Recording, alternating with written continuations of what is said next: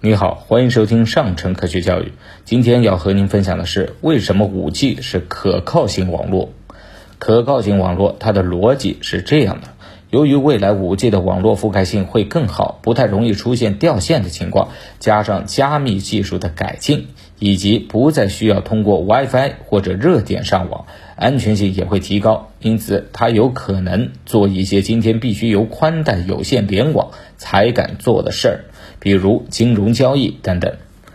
今天在美国大部分公司不允许用公网处理企业的业务，特别不允许用诸如星巴克等免费的 WiFi 登录公司内部的网络，因为今天很多 WiFi 和热点非常的不安全。以后移动设备直接和基站进行加密通信，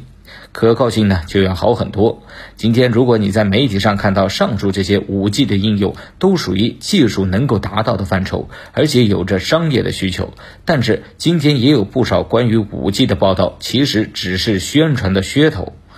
甚至一些公司所宣传的 5G 是所谓的伪 5G， 仅仅是商业炒作而已。那我们怎么判断呢？我们不妨用3个标准来衡量一下。首先，任何一代移动通信技术的进步都会带来数量级的改进，也就是说10倍以上的改进，达不到这个要求就是假的。为什么每一代改进要有那么大幅度的提升呢？因为在发展迅速的 IT 行业， 30%、50% 甚至1-2倍的提升不足以确立在市场上的优势，提升一个数量级就是革命性的进步，就足以产生可碾压的优势。其次，在 5G 的说明中是否夹杂了私货，比如前一阵子在美国被大家嘲笑的伪 5G 手机，用了 5GE 后面加了一个小写的 E 的标识。不要小看这个字母 E， 它是进化的 alienation 的缩写，意思是向 5G 进化，其实是 4G 的增强版。我们呢以后会讲到 5G 的技术和布局、建设时间等等。在 5G 真正到来之前，这种伪 5G 会层出不穷。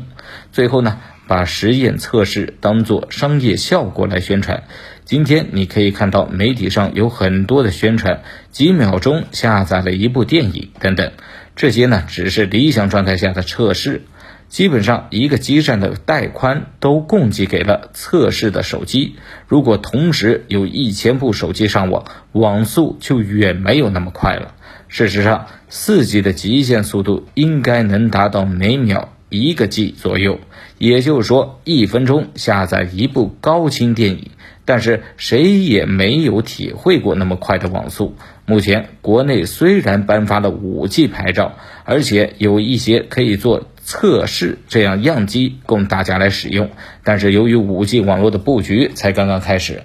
除了在基站附近能测到较快的速度之外，稍微远一点的地方效果就和 4G 差不多了。此外需要指出的是，根据国际标准化组织 3GPP 第3代合作伙伴计划负责制定移动通信标准，对于 5G 的描述不仅需要宽带大、速度快，还需要高可靠、低延时以及支撑海量并发设备，后两者还没有测试。所以说